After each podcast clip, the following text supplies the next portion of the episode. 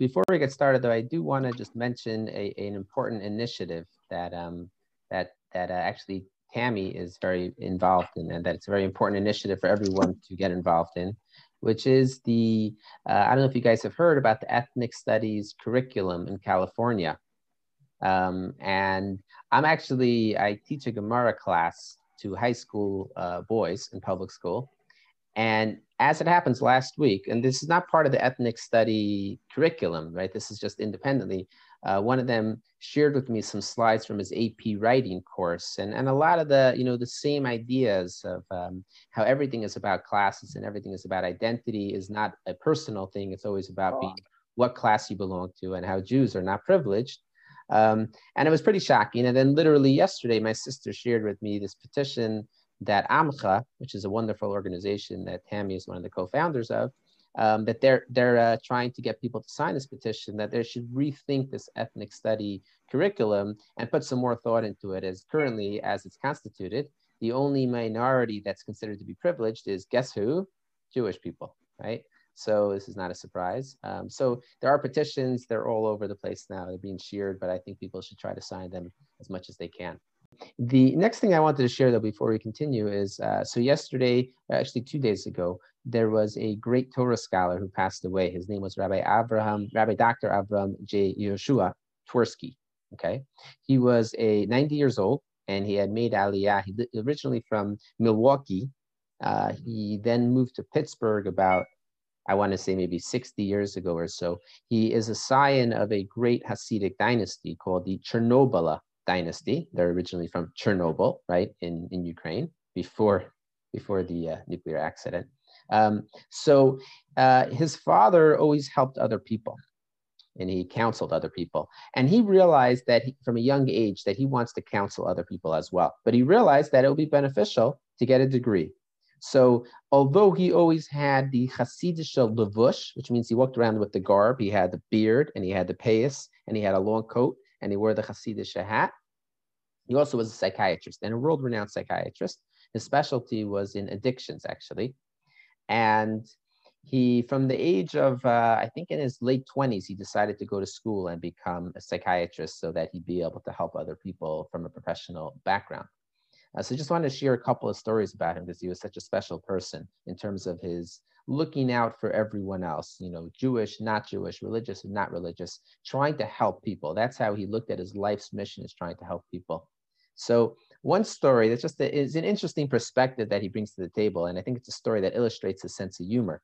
He was one time walking and um, he was wearing his clothing, right? And he has his, you know, his, his black hat and his black long coat and his white socks. Or, and he's walking down the street and a Jewish person comes over to him, a, not, not religious, perhaps, uh, I think it was a not religious Jewish person comes over to him and says, you know, why do you have to still dress like that? Like you're still stuck in Ukraine, you're still stuck in the ghetto. What's with it? Just get get with the program. We're in the modern world today. And he says, uh, excuse me, uh, I'm Amish. So he says to him, Oh, you're Amish. I have so much respect for the Amish people. They retain a sense of fidelity to their traditions. It's so beautiful that you guys are proud of who you are and you don't feel the need to impress the rest of the world. And he said, I'm actually Jewish. Nice to meet you too. And then he kept on walking, right?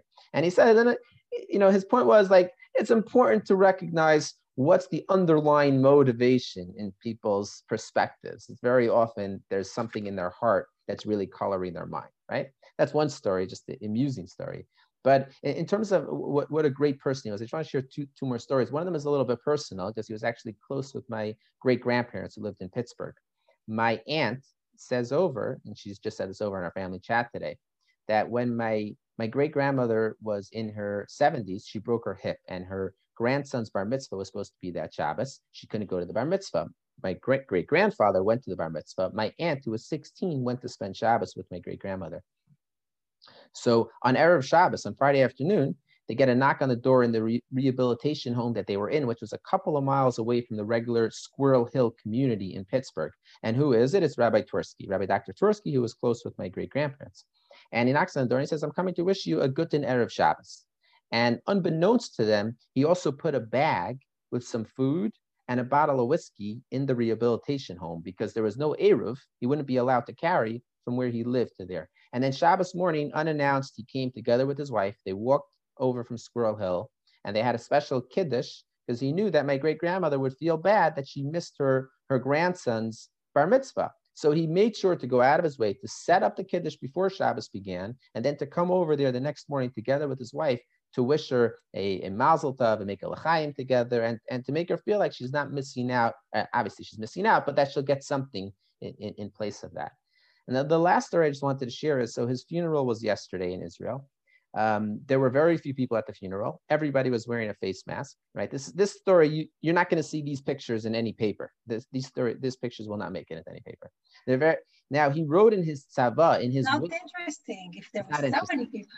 Not interesting, yeah. So he wrote in his tzava in his will. He wrote and he and he circled it five times. No eulogies will be said at my funeral. I refuse. No eulogies. So they actually respected his wishes. They did no eulogies. What they did is they sang a song at his funeral. And if you, you look online right now on YouTube, you will see videos. Hasidic men, they're carrying the, the aron, they're carrying the, the, the coffin, and they're singing a song while they carry the coffin. That is atypical. I have never in my life been at a funeral where they sing songs while carrying the coffin. Why are they singing a song?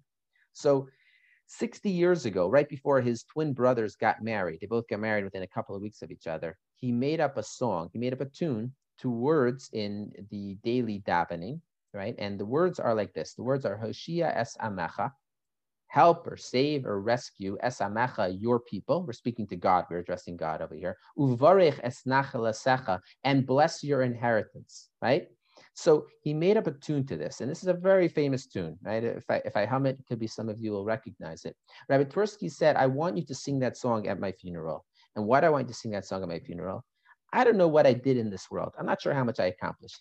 This is an individual who wrote 60 books, 60 books about how to help people. And these are books that are published not just by ArtScroll, they're not just Jewish books. He wrote books in tandem with Charles Schulz. He was very close with Charles Schulz, the creator of the Peanut Strip. And he actually he wrote four books based on the psychological insight that the Peanut Strip brings to the world. Okay, so this is a famous individual who touched many, many people. He had an addiction, a recovery place where many, many people's lives were turned around and saved in this in this location. But what he said is, what I do know I've done in this world is that song, Hoshia es amecha, is a song that brought many people joy. I want you to be singing that song when I go up to stand in front of the heavenly throne. I want that song to accompany me. So I don't know what else I've done in this world, but this thing I know for sure. I brought joy to other people with that song. And that's what I want to accompany me as I stand in front of HaKadosh Baruch Hu, as I stand in front of Hashem, right? To, to me, as a, an incredibly uh, inspiring idea that, that someone who lived his life for 90 years, bringing joy to the world in so many different ways, right? But it was never about him. No eulogies at my funeral, right? But sing the song that brought joy to the world. That's all I want.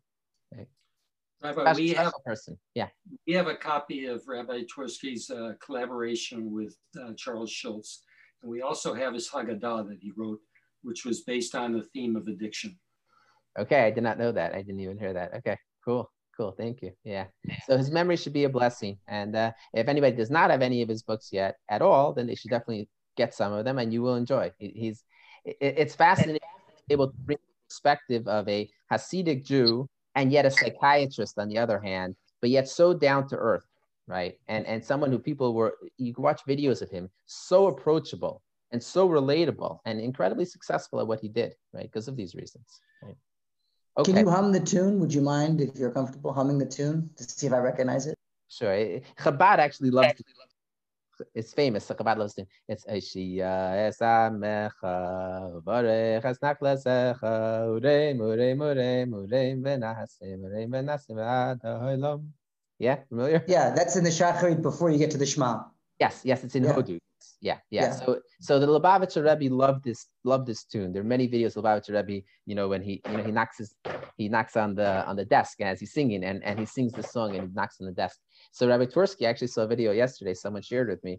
Rabbi Twerski says, "I made up this 1960, right? Within three weeks, I hear someone singing a tune. It's my tune, and they tell me, oh, it came from Israel. I think it's a Breslov niggin, maybe it's a Chabad niggin. I don't know. It's like I don't care who made up the tune as long as people enjoy, that's all I care about. He is a special person. His memory should be a blessing. We should all take a little bit of that in our lives that we're here to make other people's lives joyful.